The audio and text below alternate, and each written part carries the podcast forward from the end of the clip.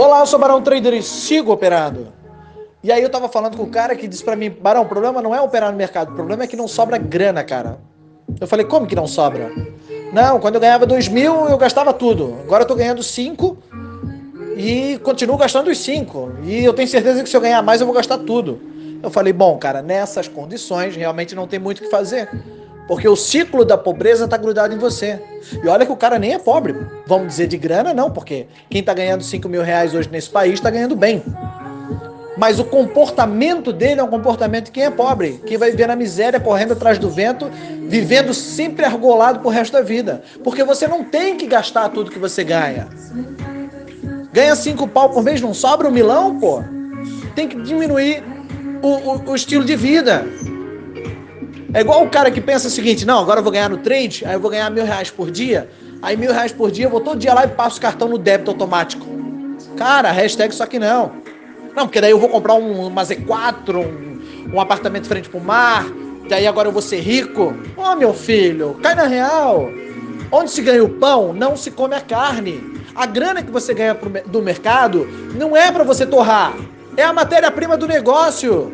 Você tem que sempre viver com menos. Aliás, eu só vejo trader sobreviver ao mercado o cara que é moderado nos seus gastos. O cara que leva tudo como se fosse cassino e hashtag vida louca, se ferra no final e depois não sabe por quê. Qual outro dia que eu tava falando com um menino que quebrou uma conta de 40 mil reais e aí ele sentou na minha frente e falou assim: Pô, Barão, me arruma só um 8 pila aí, porque daí em duas semanas eu já faço 16 e te devolvo.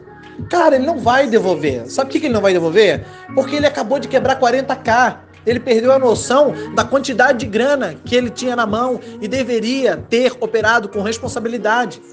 E aí, para ele, agora 8 mil reais é como se fosse tipo 80 reais. Cara, onde se ganha o pão, não se come a carne. Quer ver uma coisa? A mesma coisa você tem uma padaria. Você tem uma padaria, a padaria vai lá, faz mil pães por dia.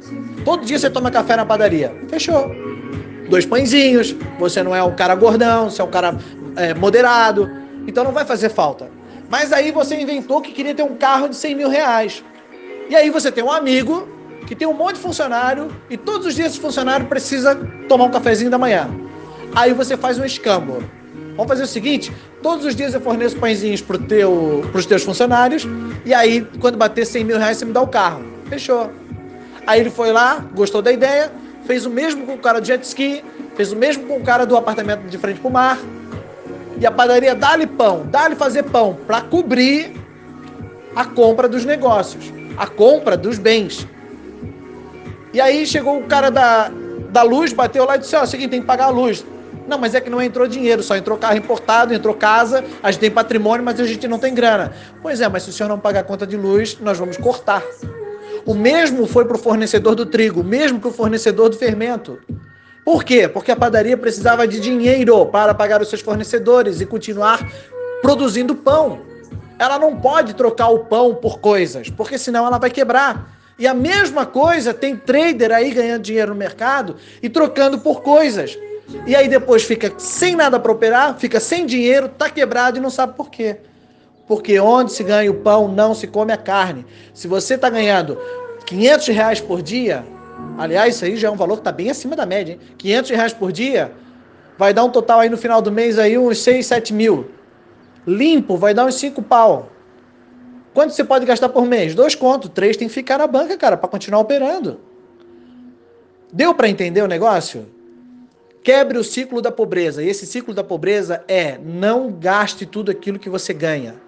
Você tem que reduzir gastos, diminuir o seu custo de vida.